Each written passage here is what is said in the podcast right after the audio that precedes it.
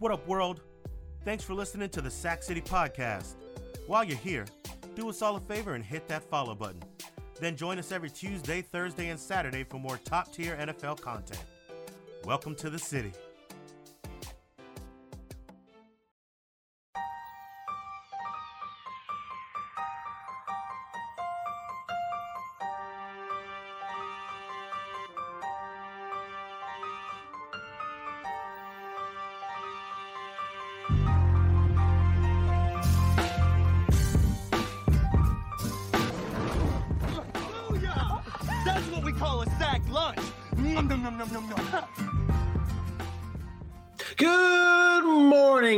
Sack City. Welcome in to another edition of the Sack City Podcast. I am your host, the one and only Vinny Milani, joined as always by your boy, AJ Johnson. Below us, we have my best friend in the whole entire world. He is Aaron the Muxiah Mukes. Beside him, with a great glare in his mirror that he takes selfies in every hour of every day, he is the smoothest voice in sportscasting the reigning defending valedictorian Dylan Kearns. Mr. It is a it is a beautiful July 22nd morning here in the city. Episode 57 is about to kick off. We are diving into the training camp storylines for the NFC West, including the defending Super Bowl champion Los Angeles Rams.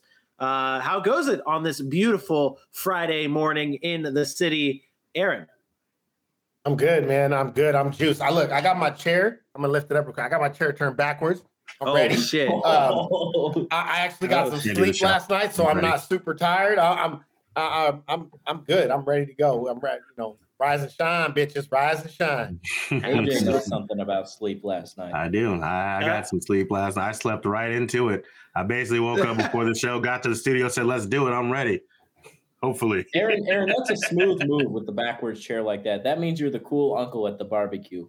Yeah, Uh, yeah. The cool old uncle that has bad knees. Yeah, whatever. I was about to say that uh, that's aching and groaning and moaning every time he walks. He's like, ah, And I don't, I, ah. I'm gonna interrupt Vinny one time today. I know for sure. Um, I'll we'll get to it as you kind of get through the first part of the show. Uh, because I have I have something to come at somebody for today, um, and I just want to bring but play a little like uh, re like I want to revisit the past for for a quick second uh, today. So I'll bring it up in a little bit. Wanted to That throw that out there. Don't get mad when I interrupt you, Vinny. Uh, once you get to it. Uh, this is me. all right. AJ and I are both All like, right. shit, it's got to be one of us. All right. Well, let's dive into the biggest headline from our from the morning. Yesterday, the Arizona Cardinals gave Kyler Murray a five-year extension worth two hundred thirty point five million dollars. That includes a hundred and sixty million dollars guaranteed, making him the second highest paid quarterback with an average of forty six point one million dollars per year. Dylan, your thoughts on the move from the Arizona Cardinals to lock down their franchise quarterback? Beautiful. That's how you do business, uh, Mr. Keim and Company in Arizona. I mean, are you serious? That that's the way you do it. You lock up your guy. You know, they, they tried the strategy for years, right? Where you, you don't pay the young quarterback, you let him play out his rookie deal, and uh, you build your team around that with DeAndre Hopkins and JJ Watt, and those big contracts and stuff. But there comes a time where you need to pay that quarterback. They allocated the contracts well with padding front and back end to some other guys, and it allowed them the cap space to say, hey, let's lock up our superstar talent. No more drama, no more houses for sale, no more baseball talk. He's got five years and 200 and whatever million, and he's ready to play some freaking football for the Arizona Cardinals. I like the way you said that. I like the way you put that. They they structured it to make it work. And we've talked about on, the, on this show many of times that the salary cap it, it really just doesn't exist. Like it's there and the best GMs, the best owners find ways to make it happen no matter what. We see it with the Rams. Everyone asks every year, how do they keep coming up with this money to pay guys like Bobby Wagner, Jalen Ramsey, Aaron Donald? Where are they getting this money from? Well, it's the way that these contracts are being structured to allow these teams to get that money to pay these players. And that's exactly what the Arizona Cardinals did here to pay uh, Kyler Murray. Not that they were like strapped on cash or anything, but that's a big that's that's big money heading Kyler Murray's way.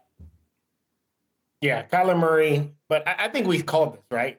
I think everybody that was freaking out five months ago, we said, like, hey, doesn't mean anything back in April, May, June when he's talking, hey man, I'm putting my house up for sale. Hey man, I'm not happy with the organization. We kind of all knew this was coming. We knew they would get the deal done because in today's NFL, can't just let a franchise quarterback walk out the door like that, especially as young as Kyler Murray is. Um, so it, it wasn't shocking to me. The one thing that first thing that came to mind, and I know we talked, we actually talked about this division yesterday, was Lamar Jackson.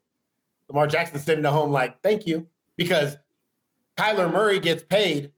He hasn't done anything Lamar Jackson hasn't done already. So, and less, to be honest. So, uh, Lamar Jackson's in a great spot now to have that leverage to Baltimore and say, hey, pay up. You don't have yeah. to give me Aaron Rodgers money. I know I haven't done what Aaron Rodgers has done, but you gotta at least give me Kyler Murray Curry money or Kyler Murray money, and that's gonna be nice for uh for Lamar Jackson. Really as a matter of fact, as a matter of fact, I bet he was happy as hell getting out the car because he walked in there about five minutes after the news broke and walked into Baltimore's uh, facility. I'm, I'm sure that that smile was just ear to ear. He may not have been showing it, but up here, absolutely. Like I'm former MVP, the guy that you've been putting me up against since basically we've been playing together in the league is Kyler Murray because he's the other guy you think about when you think of a young mobile quarterback who's really been quote unquote successful in the league so far. So yeah, Lamar Jackson, he's up and representing himself. Now he has some more leverage as well. The only thing like the Kyler Murray, and you know, we talked about structuring the contract so it works. I, I might have liked to see the total be a little less and then the guaranteed money be closer to fully. You know, that's the thing that these guys at the quarterbacks are who they're putting all their their eggs in one basket are getting these guaranteed contracts, uh, especially when they're younger. And you think about Deshaun Watson, who you know is going through turmoil in the NFL, and all the news around him, except for we can't wait to see him play, isn't that positive. And albeit the Browns, he gets a fully guaranteed contract at 230 million. You know, with all the conversation Kyler put up and so on and so forth, you would think maybe they would have got him a fully guaranteed contract as well. But either way, the deal got done. He's ready to play football and maybe he'll be back here three, four years renegotiating for another big, fully guaranteed contract. I like the Lamar. Ja- I really like that Lamar Jackson point because this is he's going to get the bag, and Baltimore I think is going to end up giving him the bag. I don't I don't see him going anywhere, but we'll end up going through the same drama where maybe Lamar unfollows Baltimore and then changes his Twitter bio seven times in the month of February, and everyone loses their money. shit. Yeah, and this is, is something. Some games are played like that. Um, but you know, speaking of games, it's Fun and Games Friday, and we're going to get into our NFC West training camp uh, previews. Okay, we gotta stop. Gotta stop. This is where I'm gonna interrupt because you're okay. done with headlines, right? There's no more headlines. Yes, I'm no more headlines. Okay, this is a football show, and this may not mean a lot to a lot of people, but I just want to dig in somebody right now because they've been, uh, they just, I don't know, they're wearing a funky ass shirt. That's why I decided to bring it up. Uh, this is a football show, and I know we don't talk about college but there was another big deal today. And since I'm repping Georgia and I'm now here in South Georgia, I feel the need to rep a little Bulldog. A little Georgia Bulldog got paid today. Head coach Ooh. Kirby Smart, who I believe, I believe if I'm not mistaken, we were doing our national championship games last year when it was Bama, the playoffs, and Bama and Georgia. And there was one person on this panel that said Kirby Smart just can't get it done. I believe I heard yeah. that a number of times. Kirby Smart can't get it done. And then he goes on, he gets it done. And then he goes on and becomes the highest paid college football coach of all time at 112 million, the biggest contract or the, for the most money that we've ever seen in the sport. Uh, Dylan, what do you have to say for yourself? Congratulations, Kirby. You did it. I am so proud of you. You, oh you this is a well-deserved contract. I know that it was a long time coming. I know you've lost a little brother or big brother Bama uh, for many, many years, but you find found a way to come on top this year. That's the way you do it. Uh, you come on top and, and you have a great year, and that's exactly what he did. he went out there and had a great year. So uh, he got paid for it, got rewarded and uh, he's going to be splendid. Uh, we're, we're, we're, reeling in that dough. So uh, hats off. Hashtag I don't forget when you make silly statements like. Hey, and to that point, to that point, I, I was I was waiting for him to do it, and he did it. Congratulations! No one's having the same conversations about Matthew Stafford this year either. I agree. I said I and believe me, had you said that about Matthew Stafford, I would have brought that shit up too. Because I did to many friends about people that are so quick to just dismiss, and I've done it before. I've dismissed people, and people have made me eat my words. So in return, I have to make them. I'm gonna be so shout out, shout out Georgia, shout out Kirby Smart. Um, shout out Dylan for that that wonderful soliloquy of apology slash congratulatory speech that you gave to Kirby. It was heartfelt. I'm waiting for her to say I've done. I've known Kirby was gonna do it. I've got Oh, a little shout out to my boy Vinny. A little shout out to my boy Vinny Nesquik, Hey. strawberry style, because we don't drink on this show. Only I got- Yoo-Hoos and Nesquik. I got one more thing for Dylan. I got one more thing for Dylan.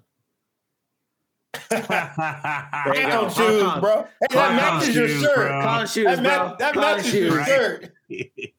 Quick wit. Dylan's Think quick. his Think quick. I don't see the shoes. They're not jammies. It's a Hawaiian shirt, AJ. Hawaiian?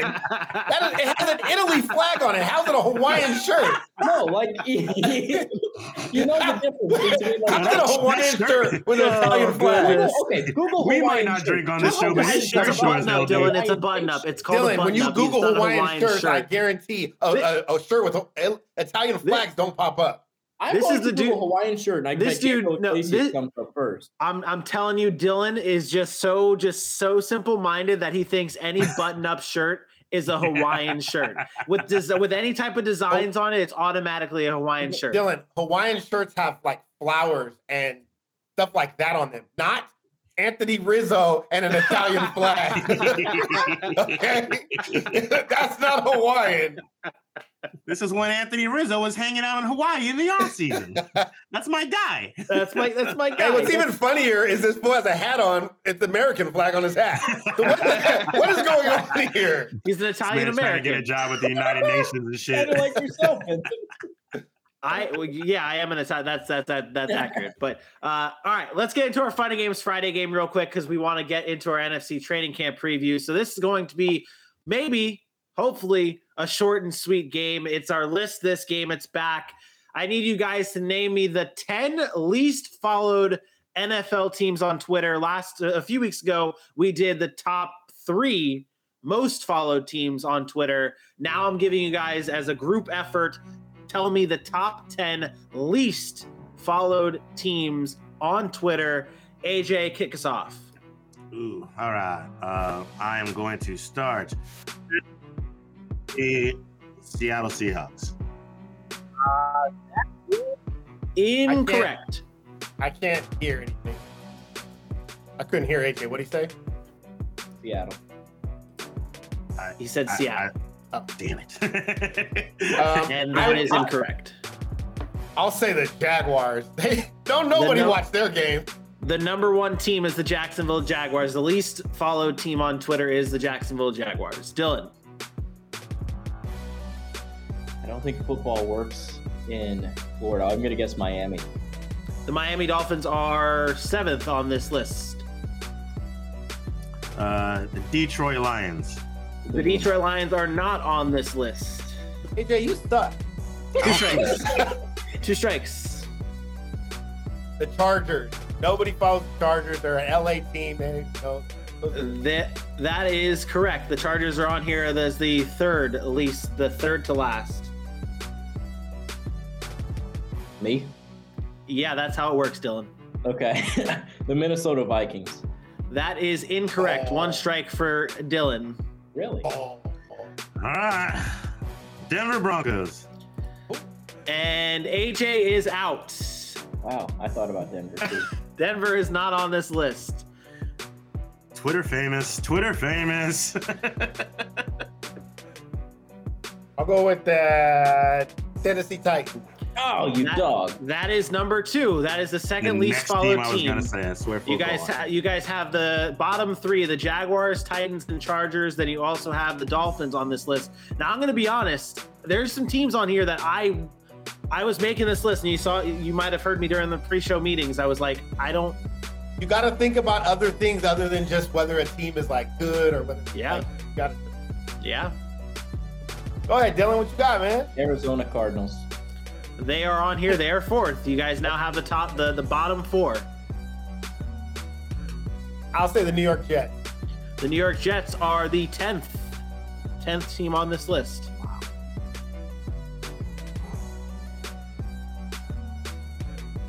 Ah, I see one. Cincinnati Bengals.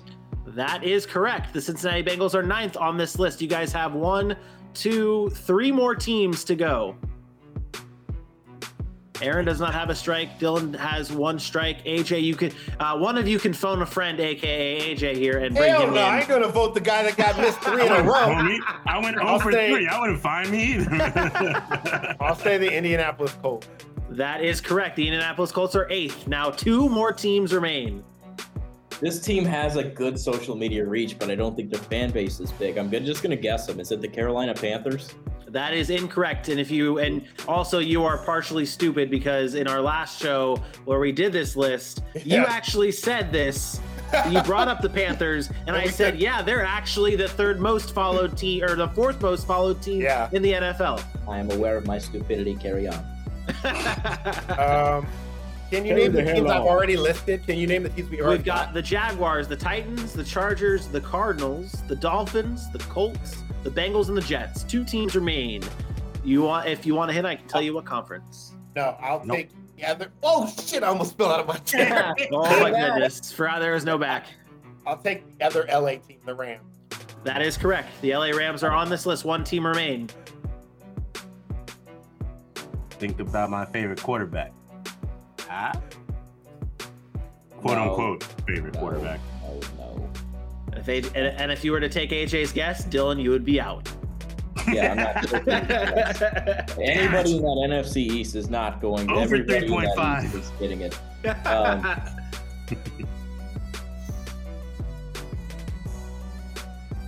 AFC South. I'll go Houston Texans.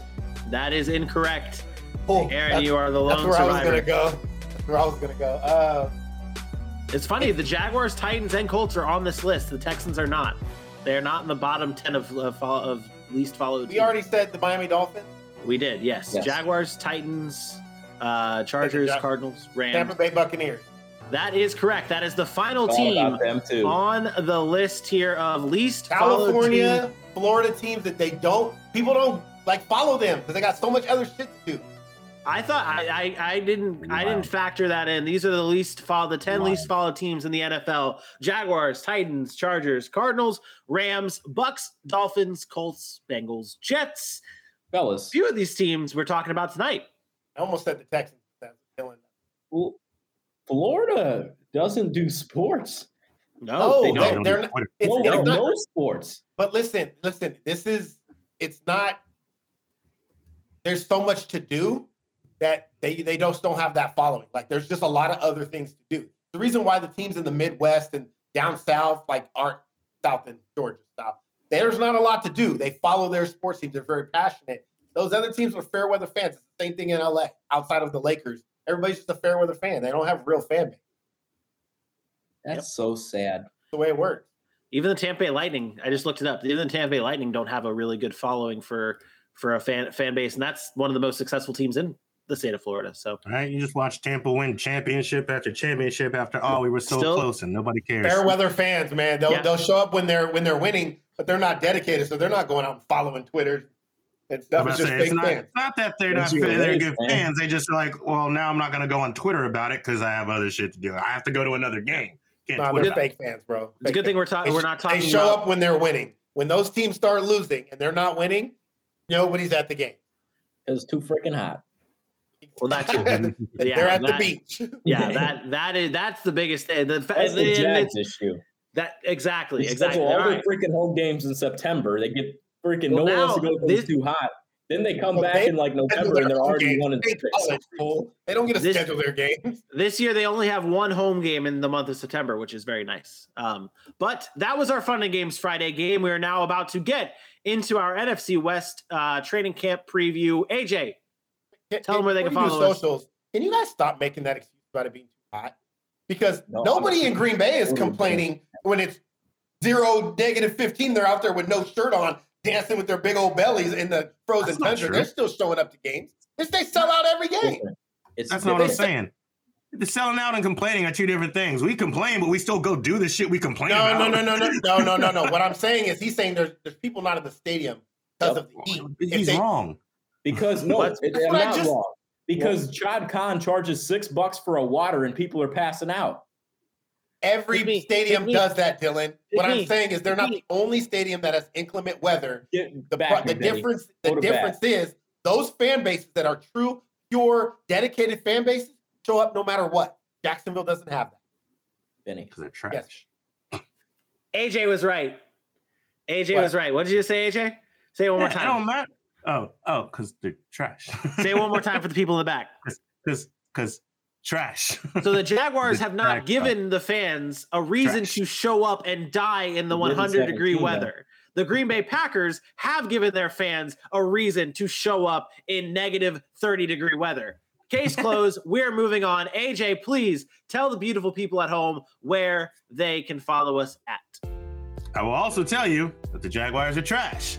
And you heard it here, not first, because we've been saying it for years, at Sack City Pod on Facebook, Twitter, Instagram, YouTube, and TikTok. We, as always, every day appreciate the love that you wonderful, not fair weather fans give the Sack City Pod. So keep it up. Hit those follows, hit those likes, hit those loves on every social media platform on Facebook, Twitter, Instagram, YouTube, and TikTok. And of course, rock with us on YouTube every Wednesday through Friday morning at 10 a.m. Eastern. And if you can't catch the video, guess what? We are on audio on all podcasting platforms. So go ahead, hit the follow there too. Leave us a review. Hashtag GMSC. Good morning, Sexy. It's NFL time. It is. It is time to get into our training camp preview for the NFC West. If you guys wanted to or missed any of our previews from yesterday morning's show, it is now available on YouTube and all podcasting platforms. Like AJ said, the AFC North, I should say, was the teams uh, the teams we covered last night. NFC North tonight, kicking off with the Los Angeles Rams. AFC, They should- NFC West. Jesus Christ. NFC West. There is so much, there's just so much like it it's a lot. It's a lot. NFC West is what we're talking about tonight. The Rams are kicking us off. They show up to camp and they get things started on July 23rd. They lost Andrew Whitworth last season. That's probably one of the biggest storylines heading into Rams camp. Now, with Andrew Whitworth gone, opens up a big time hole on the offensive line at the left tackle position. AJ, what does that spot look like for the Rams during camp? You know, uh, honestly, for the Rams, that may be the luckiest spot that they have left that they don't have to fill. We know what Andrew Whitworth was. it, Andrew Whitworth was. Ah, interesting. we know what he meant to that team. We know what he's done at left tackle for years and years in this league. But they had a guy that they were ready to step in, and I'm not saying he's going to be exactly what Andrew Whitworth was in his prime, but they trust in Joseph Noteboom. Uh, when we were talking about him, uh, Whitworth possibly retiring the year before, he was a guy that they were ready to step in. Uh, now that he's actually gone, he's more than likely the guy that will step in. Uh, you know, the biggest problem, and I thought they would address this line a little heavier in the uh, draft, was they also lost Austin Blythe. Uh, and there was another there was another starting center who they lost as well. So this line actually had a lot of places that they were going to be looking to patch up. And Joseph Noteboom was a guy that they were prepared to step into either of those three spots that they were losing. So uh, he's now he's not battle tested. He did step in for Whitworth a couple times, played 174 snaps last season, and uh, only allowed one sack. So he is going to have to get his reps in and really you know get right back up to game speed imme- uh, immediately because that left tackle now without a good starting center and a good left guard you know, is going to be even that much more important. But uh, I think Joseph Noteboom, they trust in him. They've been ready for him to step in once Whitworth was gone. And I think you'll see him play that left side pretty well. They're going to need some help in some of the other places on that line. It's not very often where you can look at a starter leaving on an offense, right? And an Andrew Whitworth, and you, you know who the backup is. Even a casual fan probably knows who Joe Noteboom is. I wouldn't say casual, but I, I'd say that a decent amount of NFL fans know who Joe Noteboom is, and that's that's a credit to how good of how how often he has played in, in the reps that he's had. To your point, he has stepped in, he has played in the absence of Whitworth. The guy was hurt last year or the year before that, and last year, and uh, found ways to play football. And Joe Joe Noteboom was able to get in there and uh, play a little bit for him. So uh, I like the experience he brings, and it's not really that much of holy crap, we got to fill this position. Let's have a camp battle. It's hey, this is Joe's position. Let's get him out there, and uh, it- it's finally his time to shine. Quick correction. They lost Austin Blythe the year before. Last year was Yeah. Austin Corbett was who they lost. Austin They had Cole. two I- Austins.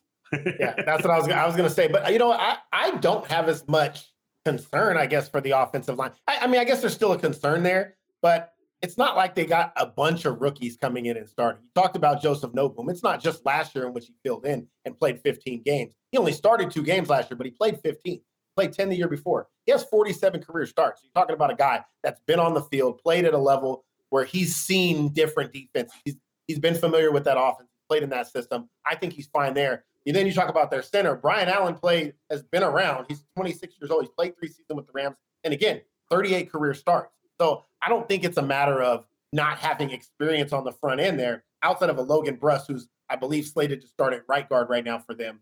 Uh, that's really the only guy that's coming in with real like no experience at all. Yeah. Um, I think it's more about how are they going to mesh together, right? Offensive line is so much about unity and being able to mesh together. And these guys have been kind of plug and play, moving around different spots. Now that they're kind of set where they're at, how are they going to actually mesh all together?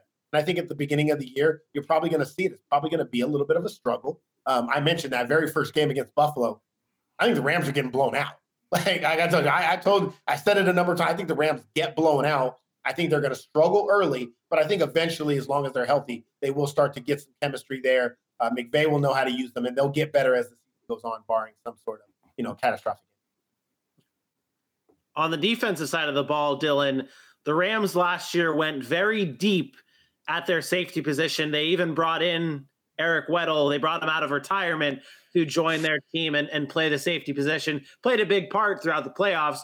But now there's no Eric Weddle. All there is is Jordan Fuller. What safeties should we be looking at to play alongside Fuller in this Rams backfield secondary? Oh baby, strap your helmets on. It's freaking battle time. Ready? Let's go. Let's make some contact. Let's play some football, gentlemen. Who wants to make this freaking roster, right? They brought everybody in. And this is what I love. We love the competitive nature of training camp and getting ready and who's going to win this position, who's going to take over that. I think Fuller's safe. He's the only one you can say, all right, Jordan Fuller's safe. Um, you got Nick Scott. He's a great special teams player, along with being a good safety. Then you got Taylor Rapp, who battled a concussion last year, a little bit banged up in that area, came back for the uh, Super Bowl, was able to play there. He's still pretty solid. I think he could potentially start over Scott. That could be a great battle there. But this is where it gets interesting, fellas. They love Quentin Lake, a sixth round rookie, right? This guy, they love him. They, they, they were impressed in minicamp. They love what he can bring to the team. And then you got Mr. Burgess. Mr. Burgess. I mean, he was a third round pick in 2020. He's got to battle his ass off if he wants to make this roster. I, I think Terrell Burgess is one you really got to keep an eye on. That's a lot of safeties. Not to mention they drafted Russ Yeast. Uh, Russ Yeast out of no, I'm, I'm telling you, guys a great special teams kick returner. There's uh, there's guys that play teams that can make rosters, especially in a deep secondary. I think Burgess is the odd man out unless he has a very impressive training camp. I think they wax the third round 2020 guy, but it's going to be a lot of pads popping, a lot of competition in that secondary, and God, I love it. I, I like the Quentin Lake point. Um, he's on it. He's for me the guy that's going to emerge and end up being the starter um, and out of that secondary. Nick Scott, he's been there, so I think you get, you know, he can play that free safety role. I think he's going to give maybe the advantage there. But Taylor Raps also, we got to remember, he's a bit of a veteran, so I don't want to discredit what he's capable of. Um, I do think there's talent there. Um, now, can they bring out the best? But he played a lot last year. I mean, or maybe it was the year before. Um, he's a guy that's seen the field. I think you start with guys that have experience, but don't be surprised when a young guy does step up in mini camp or training camp, like Dylan said, and takes over that role. And I really like the conversation about Quentin Lake. I think that could be a guy that by season's end we're looking at and saying, oh, they maybe found their. I, I, I want to make up one more point. Um, there's a lot of versatility in the secondary too. A lot of guys that can do different things. I mentioned a kick returner. I mentioned a gunner. And then you got, I mean, they play a base too high. Maybe you see more three looks there. But I mean, both Rapp and Nick Scott are more contact safeties um, as opposed to free rangers. So those two are kind of similar. Other than that, everybody can do their own little thing, which makes it an interesting secondary. I remember last year coming into the season, we talked to one of our big Rams analysts. Uh, shout out Sheriff Joe Bags. Uh, he came on the show. He came on our show last year and was hyping up, and he was very high on Taylor Rapp. So I, I, I always kind of I don't know if I lean that way just because of what I've heard from from him.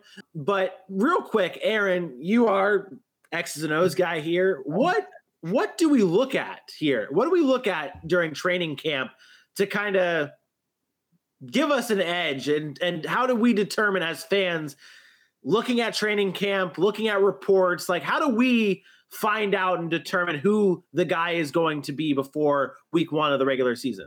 It's funny because I don't think you look at them. Where's Jalen Ramsey? Uh, we saw Jalen Ramsey play a little bit of a different role than he's normally played last year. They were moving him on, around on the field. They had him playing inside. They had him at safety sometimes. He was that more versatile guy that played all over the field. It would not shock me if they try to do the same thing, get guys like Derion Kendrick in the lineup more to play that outside role. You might see a Derion Kendrick come in and be on the outside alongside uh, what's their uh, Troy Hill alongside of Troy Hill in the slot and then you got David Long still, David Long Jr. still there, and then maybe it's Jalen Ramsey that's kind of roaming, playing that hybrid safety role. Today's NFL is going. It's it, there is a shift. There is no more like, hey, if you're just a back end guy, you're a back end guy. They want versatility. So there are some times where you might see only one safety actually on the field. And maybe it's a Taylor Rapp or maybe it's a, a Jordan Fuller. But I think you really got to pay attention to what they do with Jalen Ramsey.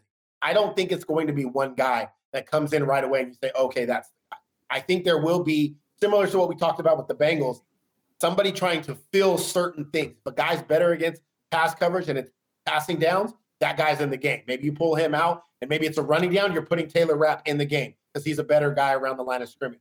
So look for where Jalen Ramsey is actually playing because I don't think he's going to be on the outside this year um, as much as we've seen in the past. I do think Derion Kendrick is going to get some work some run in there. They really like him. And then you're going to see Jalen Ramsey play that kind of just, I want to go wherever I want to go. So I can go get interceptions, I can make plays, and I can cover the best guy on the field when I want to. Um, and sometimes that means playing on the back end. Uh, it wouldn't shock. Okay. All right, that's what I like to hear. That's what I that's what I want to hear because I always feel like and now that we have the platform to talk about these type of things, I like to find out from you guys like as a cat eh, eh, eh, for a casual fan out there, like trying to follow their team during training camp, what they need to be looking out for so they don't sound like complete jackasses when there's like a false report or like, okay, like so and so took day one or took uh, starting snaps uh, this this week, and it's like, oh, what's happening? It's like, oh, this well, is. Well, they're going to look like. I mean, fans are going to look like jackasses.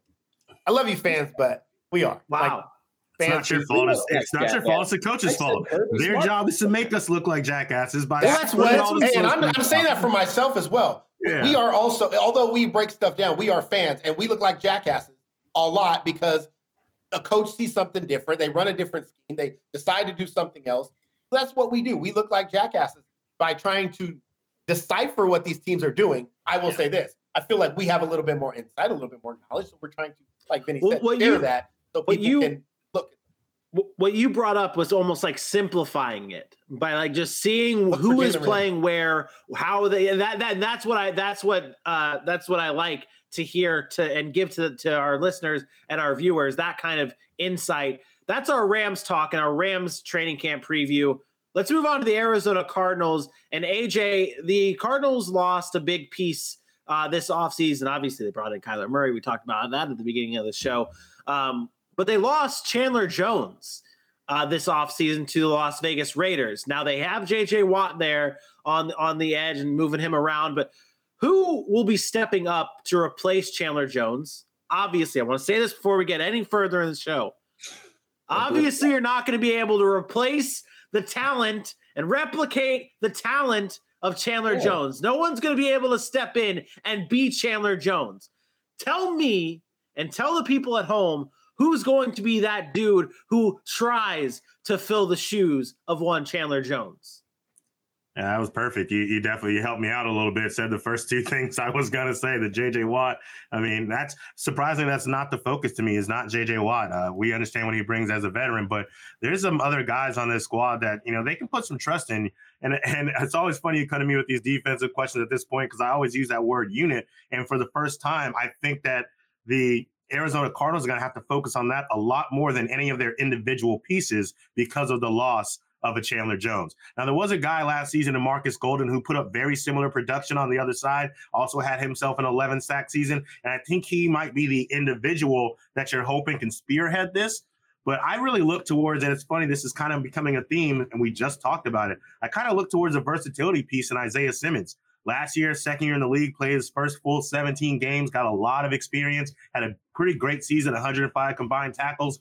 He's got the speed, the quickness. Uh, his body's getting a little bit more solid. He's 6'4, 245. I think he's that type of guy that you may move around, and maybe he's not been a sack guy uh, since he's been in the NFL, but they used him a lot in different ways at Clemson. And I think Arizona was really hoping for him to come into his own and do that here in Arizona. And uh, I think you see that this year. I think you may see him maybe get four or five sacks this year while playing anywhere he can on the line.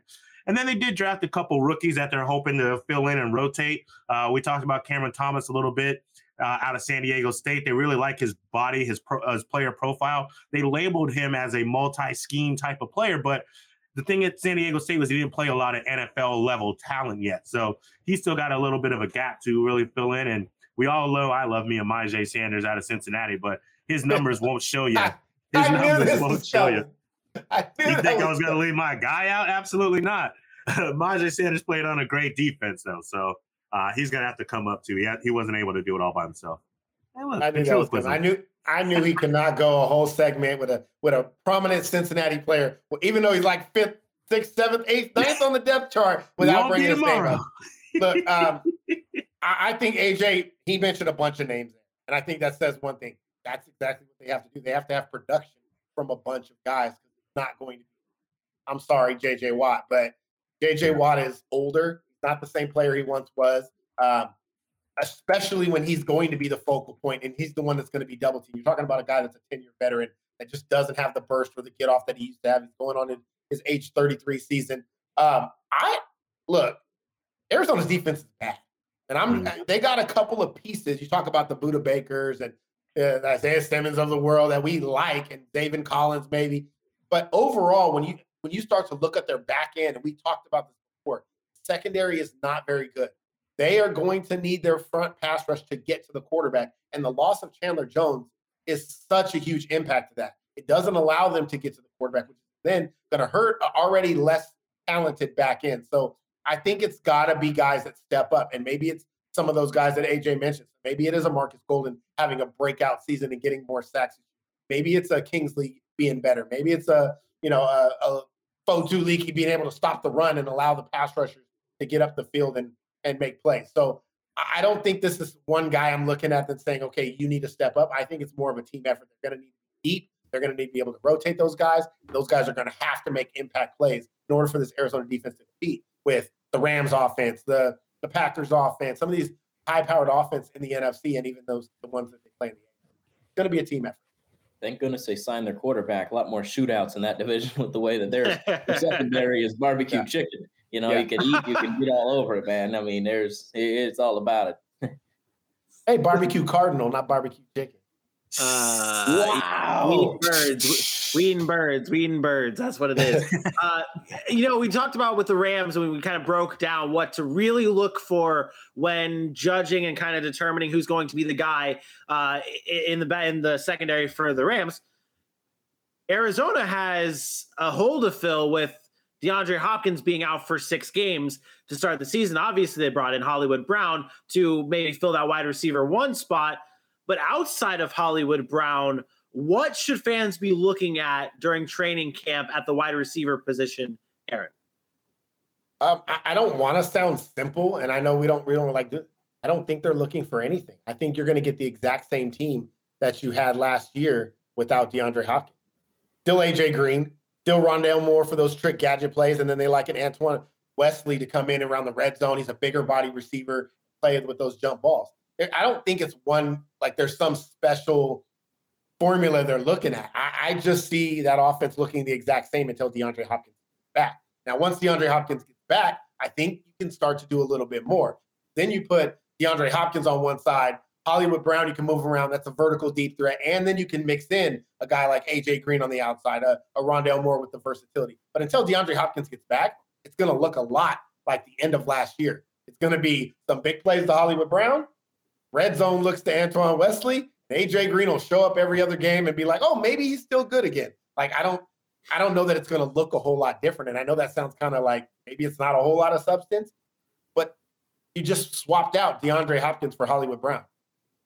Hollywood Brown's not better than DeAndre Hopkins, so I don't think it's going to look better. I, I, he's basically maybe a glorified version of Christian Kirk. That's what For- that's what Hollywood me. Brown is.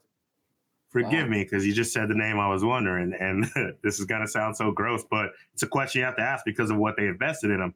Without Christian Kirk and with D Hop being sidelined for six weeks, do you think they try to get Andy Isabella in there for some deep shots with his speed and whatnot? I said it was gonna sound gross. I, I, I think it. I think honestly, I think that's Hollywood.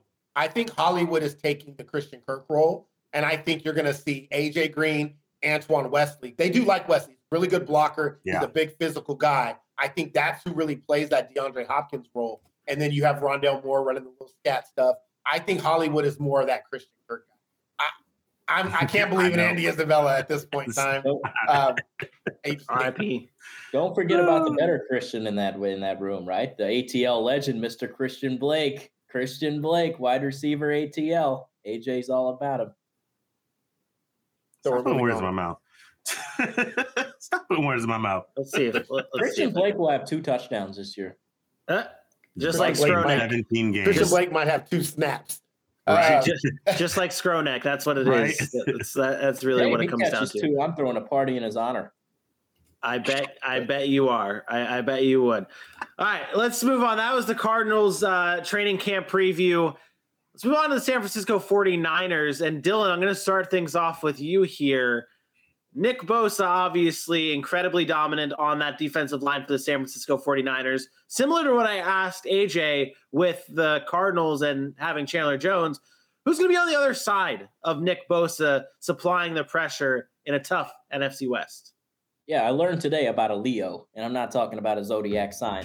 But um, I'm looking at the pass rushers on this depth chart. There's a lot of talented, productive NFL names. You get a Samson Ebukam, who, who played there last year. And I'll give you a weird fact about Ebukam. Not only was he the best player in that Chiefs Rams uh, Monday Night Football fiesta a few years ago, where he had the pick six and all that good stuff, this guy, for three straight years, has had four and a half sacks. You talk about consistency. He played 16 games, 16 games, and then, of course, 17 games. Hasn't missed a game in three years. Four and a half sacks all the years. Guy's consistent, right? You drafted Drake Jackson out of USC. He, he provides a different sort of element to that uh, pass rush that he could potentially help out a Nick Bosa on the other side. You got Kemoko Turay, who Colts fans raved about. Um, he, he was he was a nice little piece for their defense, and you bring him over, and then you got a veteran in Dee Ford. I know he's not the sexiest name, but uh, Dee Ford he's missed a lot of time with injury the last few years. Spent some time with the 49ers. Um, I, I'm telling you, there's enough names with production here that I think they can find a way to get it done. But right now, I still think it's Samson Ebukam with hopes Drake Drake Jackson will eventually take that leap and be that guy come midseason. I don't know if they so much go with the you know opposite side pressure. I mean, obviously you want you want pressure and rush from anywhere you can get it, of course. But I mean, I would look for them to be thinking of that outside inside. You know, you got your Nick Bosa, and then you're looking at guys like Javon Kinlaw and Arik Armstead.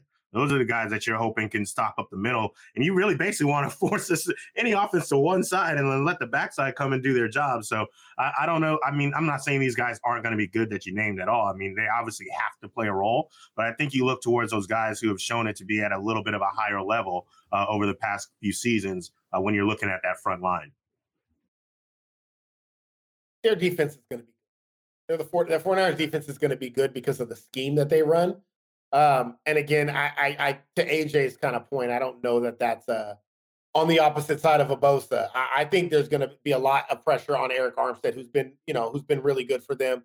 Uh, this is the Javon Kinlaw. We've had our conversations about everything that went down with him and the, you know, San Francisco reporter. Uh, this is his opportunity to kind of step up and earn those that those that round or that draft pick that he was um, used on and kind of shut down the naysayers. Uh, I, they're just good. They just find the, those those linebackers Always. play sideline to sideline. They protect that defensive line from really getting exposed. And then Bosa is obviously a superior talent. And then when you add in the back end that hasn't always been the best, but now they've kind of addressed over the past couple of years. We're talking about uh, Emmanuel Moseley, who's played pretty well. Jimmy Ward, who's been there a while, but he's done his thing. And then you go get a Charvarius Ward. Ambry Thomas, who stepped in last year as a rookie, played out of his mind. So I think that's, you know, again, another year with him uh, under his belt. I think you're going to run into a situation where it's going to be another kind of unit style defense where it's going to be Bosa that stands out, Fred Warner that stands out, and everybody else just with the energy that they play with is going to step up and and maintain what the Niners defense has been for the past. Honestly, their defense has been really, really good for the past 10 years. And they haven't always been good as a team because of quarterback play or Jimmy G being hurt or Kittle being out or Samuel's out. The one constant has been that defense has been pretty solid in that front seven, especially. And you had the guys on the back end this year. I think they're just going to be a solid defense overall. And you know, you got the stars in in Bosa and uh, Fred Moore. You brought up you brought up the quarterback position, and that really is where the spotlight is on tra- in training camp and has been in, in the off season and, and moving forward. It's going to be the spotlight in San Francisco. Trey Lance, the presumed starter for the San Francisco 49ers heading into week one. Jimmy Garoppolo is still on the roster, but is this Trey Lance's team? What should we be paying attention to in training camp for Trey Lance? Aaron. Um, what what are they giving him as far as playbook wise? Are they opening? Do they feel comfortable enough to give him the entire playbook? And I'll say it now. I don't think they are. I, I, I think this is a situation where you're going to sacrifice the now to get the future. They they are going to be a much they're going to be a, a, worse team with Trey Lance initially as a starting quarterback than they would if Jimmy Garoppolo was the starter starting day one, just because of experience, just because of being a young guy. Um, but I think what you're sacrificing there, you're getting a better return in the long run. Is he going to be allowed to run the offense, to be able to throw outside, and not just be stuck to read options, to you know one step drops, kind of the Colin Kaepernick of when he was running that offense, where it's one read, and if you don't have that read, you're taking off and running. If they open the playbook for him and allow him to fail, I think it's going to do him justice in the long run instead of, you know, trying to protect him a la Mac Jones. I'm being honest. I think I think the protecting of a, of a young quarterback who you think is going to be a superstar, I think that needs to go out the window. I think you need to let these guys go out and play, learn the way, not comparing, learn the way Peyton Manning did, where you throw 20 interceptions, but you're getting the opportunity to defenses and grow that way. I'm not for the protection because guess what? Year two, then what? Now you're opening it up a little bit more, and now you got those growing pains again where you have to throw the ball a lot and you're not reading things right. So um, I want to see them open the playbook and say, Trey Lance, this is your team. That's your disposal, full playbook. Go out and earn that job. Show us why we drafted you and we traded up for you. Um, if they do that, I think he'll struggle, but I think it'll be a benefit in the long run. If they protect him, I think you're looking at a guy that in two or three years, we're like, he's going to take the next step? When's he going to become the elite guy? Because he's not doing it. And I, that's what I worry about uh, with some of these teams trying to protect the quarterback too.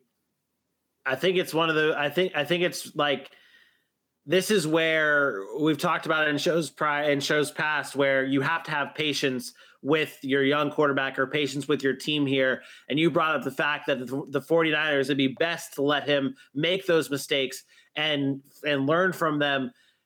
Fans are not going to like that this season. I can guarantee you right now, if Jimmy G, and I, I know, I know, I get I know. it. I, I know, I agree with you. With with Jimmy G, and this is what we're trying to tell people watching this right now is to have that patience with Trey Lance because it's going to be so hard to not want to give up on Trey Lance because you have Jimmy G there, eh, eh, unless he does get traded. He's going to be there and he is going to be almost like a burden to Trey Lance and his development because if he does make mistakes, you know you're going to get the talk shows and the media and everyone calling for Jimmy G to be the starting quarterback. But what you're saying is let Trey Lance make those mistakes. And as a fan watching this show or watching Trey Lance, you need to be patient. Bless you, Dylan. You need to be patient with Trey Lance and let him I, learn I'm, and grow. I'm actually not speaking really from a fan's perspective. I'm spe- if I'm a fan, I'm looking at what Kyle Shanahan's doing with Trey Lance. I understand. If I'm a fan, I hope I understand that Trey Lance is going to have growing pains. But are, are, we not concerned that if Trey Lance sat all last year for the most, sat behind Jimmy Garoppolo, so he had a year of experience sitting behind guy. If now you put him in as your starter and you move on from Jimmy Garoppolo, and you spend another 17 games babying him, not allowing him to run an offense, then you wasted his first two years without him being able to run an offense. Because the next year you come in and you're like, okay, now this is the year where you spread it out and let him play. And then he's going to make a bunch of mistakes because he hasn't done it in live game action. Those mistakes are still going to be there. So now it's year three before he's really comfortable. He's going into his year four. Guess what year four is? It's contract year. So now you as an organization are saying, ah, I got to decide: do we, you know, do we make that fifth year option? Do we pay him? Do we want an extension? Like it happens so fast. So nowadays, I, I just believe if you sat him the first year, that playbook needs to be 100% open the second year. It, you can't say, I'm protecting. You got to say, whatever we were going to run with our elite, talented quarterback, we have to run it. We can't protect him. And yes, he's going to make mistakes. Might not be successful. But then when we do go into year three, that's when you hope Trey Lance can say, I saw this last year. I know what you do now. I, you know what I mean? So I, I think that's what I'm looking for more what Kyle Shanahan is going to do. Does he trust Trey Lance? I don't know if I don't know if Kyle Shanahan does. I don't know if that was his picker. I still think he wanted Mac Jones. Spicy. Yeah, I think Spicy. you got to be past that by now. I mean, you've got you've had a year with him in your facility. You've worked with him. You got to. I mean, you, you got to see what he's had with enough with enough trust. Is Kyle Shanahan not one of the most stubborn head coaches in the NFL? Yeah. It it can be that, but I mean, if you He if you spend an entire wide season, if you spend an I entire season, if you spend an entire season with your third overall pick in your building and don't give him the time of day, I mean, it's on you then. Uh, like, and I But guess that's- that's that That's sucks. my that's my point, I guess, because Kyle Shanahan has a history of being very stubborn, and it's his system. It's he is not a guy that says, "I have a talent like this. I'm going to switch my system for this talent." Kyle Shanahan's system is the same as his, his dad's system. Like they, I mean, obviously has different variations now, but Right. but he's always been like, "My system is my system, and I want guys that run my system." It's the same reason why he loves Jimmy Garoppolo. He loves Jimmy Garoppolo. He loved Matt Ryan. He did not. He. I. I. I. A hundred percent believe this. I, there is zero doubt in my mind. If Kyle Shanahan had his choice of quarterback, Mac Jones would be on the 40. Yeah. He, fit, he fits the quarterbacks he likes. He'd win absolutely with the believe that. Tannehill right now. Like he, those are his type of quarterbacks. I hundred percent believe that. I, I didn't. I didn't mean to break out in laughter during that, but I couldn't take you seriously holding up a strawberry Nesquik bottle while you were uh, talking. You had it there, and I was like, I couldn't take it Tough seriously. guy. Yeah, yeah. All right, let's end this. talk, it, talk it on tough with my next quick. I want to see it in the comments. I want to see chirps going for the strawberry Nesquik here. Uh, all right, let's finish off the NFC West with the Seattle Seahawks, and we go from one quarterback competition, well, one quarterback spotlight to another, and this spotlight, well, the color of it is just turd brown because it's between Geno Smith Disrespect. and and Drew Lock. I'm sorry, I kid, I kid. Uh, but no, Seattle's quarterback situation is the highlight of their training camp. It is one of the biggest training camp battles in throughout the NFL, throughout the entire league. It comes down to Geno Smith and Drew Lock. What will that competition actually look like through training camp, AJ? Man, and it sucks for Seattle if you ask me, because Whoa. Wow, that's the first time he ever said AJ Yeah. went to a white man. Yeah. I, Yeah. I, Usually it's me. I straight up lost for words. I'm like, wait, what? Yeah. Hey, both of them are both of, both of oh, them are heavyweights though. That remember both of them are heavyweights.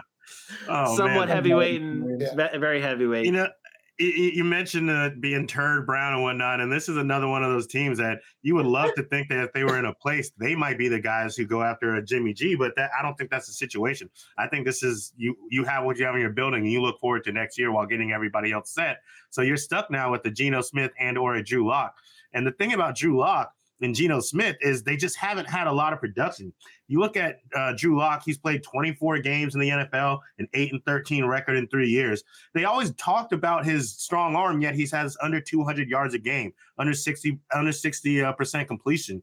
He doesn't even have double. He has seven a seven yard per target average. And for a guy who they boast about a strong arm, you think they and being in Denver with guys like Jerry Jeudy and Courtland Sutton, you think it'd be a little higher. Um, I've never been a huge Drew Lock fan after his first couple seasons. It's because of the decision making I'm have I've seen him make.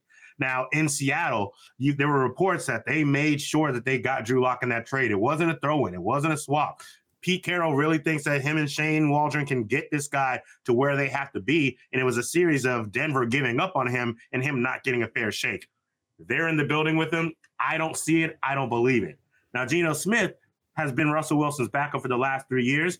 And I honestly think he has to, it's his job to lose. But at the same time, I feel like they are going to try to force Drew Lock in there, and Geno Smith will take over if Drew if Drew Lock can't do the job. So Drew Lock has to come out fast and strong in training camp, or they may have no choice but to start Geno Smith.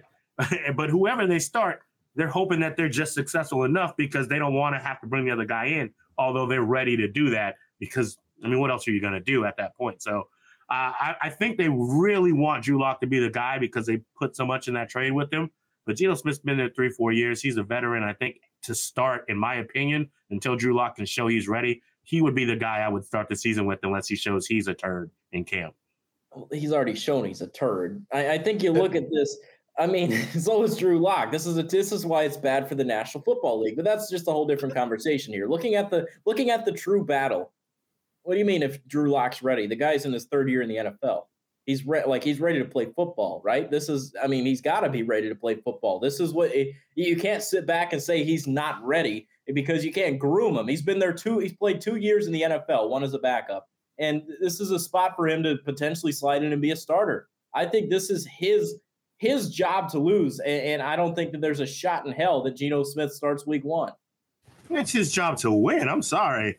Uh, listen, I, I understand. I agree with Dylan. I don't, I don't think you make that trade as with Geno Smith as a backup, as, as old as Geno Smith is, as, long as he's been in the league. You don't make that trade for Drew Lock and then say Drew Lock's got to earn that job. I think Drew Lock has the chance to lose that job in training camp, which again, I think it has to be like this. If they're even going into the year, Drew Lock's going to start. Like that's yeah. because the upside. You're talking about a guy, and the Drew Lock conversation is fair. I, I don't want to come on here and defend Drew Lock, but we're talking about a guy with NFL arm talent, can make every throw. The physical attributes are there. Everything with Drew Lock is right here. So yeah. if yeah. you get a quarter, a coach that says we can fix this, we can get him to take the checkdowns, read a defense, to do those things. There is no debating the arm talent is far superior yeah. than Geno Smith. The the difference there is what you worry about. What Geno Smith has intangibles is the leadership that Geno Smith has, and the the locker room in which Seattle has raved about the teammates of Geno Smith love Geno Smith. But I think there's no doubt that I think Pete Carroll and, and that front office want Drew Lock to be the yeah, guy. I think he's going to get every opportunity to lose that job. You so, so what? I, so so what I'm saying at that, and the thing, to Dylan, what I mean by ready to play, of course he wants to play football. He's three years in, and he was a highly touted prospect. He thought he was going into the NFL to go gangbusters, and that hasn't been the case. What I mean by it's his job to win is the fact that Geno Smith has been there and understands the system that they're running. So if Drew Lock isn't ready, as in he isn't up to speed, as he hasn't put, he hasn't got uh, the strong concept of the offense, well, you're not going to put him out there to fail because that's what happened in Denver. You can you can ruin his career if he's not, if he doesn't have the full grasp of what he needs to do by week one, that's what I'm saying. They'll let Geno Smith go until Drew Lock is ready. Now, like Aaron said, I do believe that they're even. Yeah, you put Drew Lock in and you and you bring him along. But Actually, if he's not point. if he's not ready to, to know point. the offense, then he can't go. If you if you start Drew Lock week one and you bench Drew Lock in the middle of the year, can't go back. If if Geno Smith starts the year and you bench him, he's been there before. He's done no it. He can come back in week 10, sit week 11, play week 13. Like he's familiar with that role. Drew Lock is not, that's not a, a three year guy. That guy's thinking he's supposed to be the man. If he goes in and gets benched, that's going to be a problem. That, that's one thing I do agree there. I think with yeah. Geno being the veteran that he is, his mindset is, I know what I am now. I'm a guy that I, I could start for a team and we can tread water and be okay, but I know I'm not going to be the franchise quarterback on an NFL team. Now, I truly believe Geno Smith knows yeah. that. So I think he's, he's more equipped to start the season, get benched, and Drew Lock come in and struggle, and they bring Geno back in, and you're not going to have Geno being like dropping off. It's going to be the same Geno that we've always yeah. seen. So I do agree with that point that that AJ. That, Good punch in the jaw, turn the man into a leader. I, I, like that take. I like that take. You know what? You know what? Uh, quarterback competition this reminds me of a few years ago. Remember AJ McCarron, Nathan Peterman? They were battling it out. I'm serious. I'm sorry, but I'm sorry, but both of these guys are better than both of those. Yes, yeah. both of them. But this is like right. their shot at starting and stuff. I know they had a Josh yeah. Allen. They weren't. Yeah. They didn't plan on playing him. They had the two there, and McCarron. That's fair. That's fair. Going in preseason, and then they tried Peterman, and then they're like, "Shit, we got to throw talk about talk about brown shit stains. That's yeah. quarterback right there." Yeah. The other Browns. I mean, that, hey, the sad part is Nathan Peterman still rostered. Like that. That's the sad part is he still has a job and there's guys yeah. out there that don't. Like that's a problem. Thanks. AJ McCarron's doing college football and stuff. and, Wait, He almost got that- a job yesterday. true.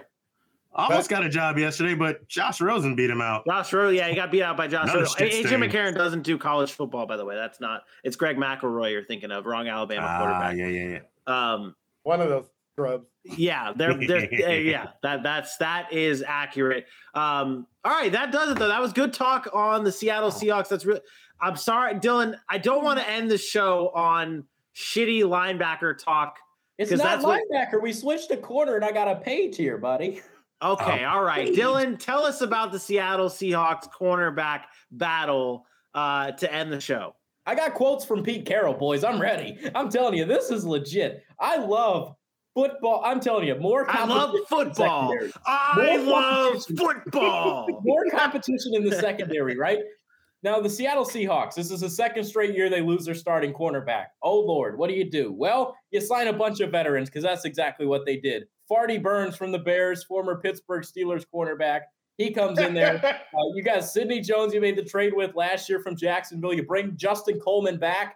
Then you draft a young Coby Bryant, who he's just a vocal leader. He's humble and hungry. He shined in minicamp. They love what he's bringing to that team. You got Tre Brown, who was a beast last year before he got hurt.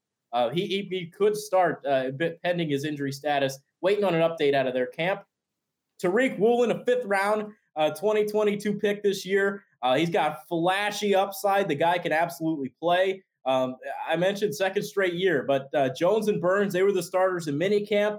Bryant and Woolen were the backups, the two rookies. They were ready to play. Tre Brown, I expect to slide in there at some point. And what what Mr. Pete Carroll said about Justin Coleman. Now that's a veteran coming over from Miami who's also been in this Pete Carroll system.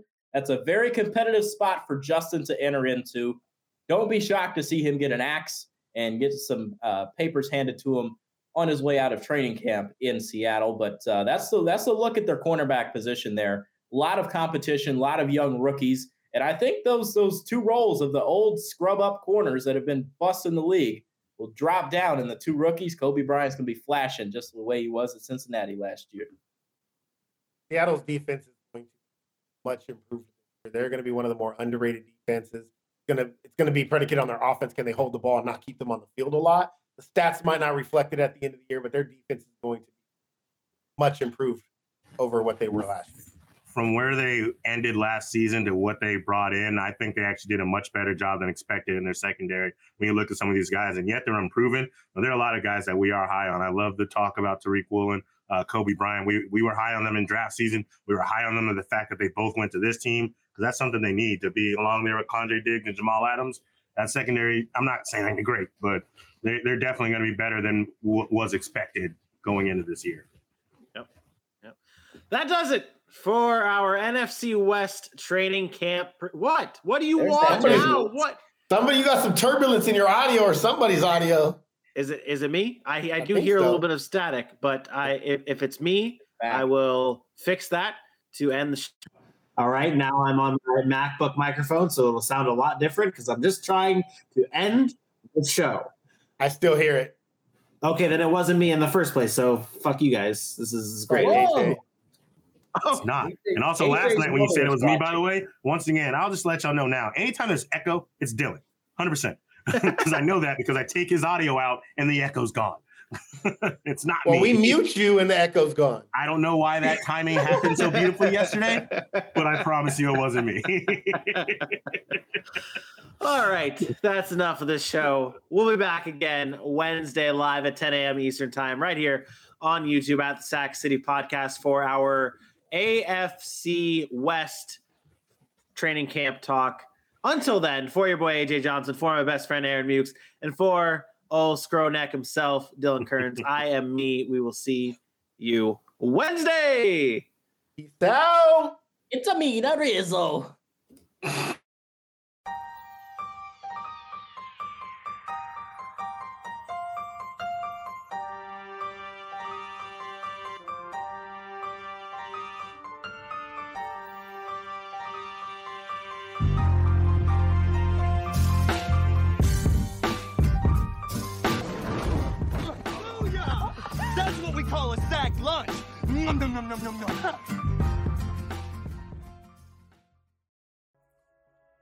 Thanks for listening to the Sack City Podcast.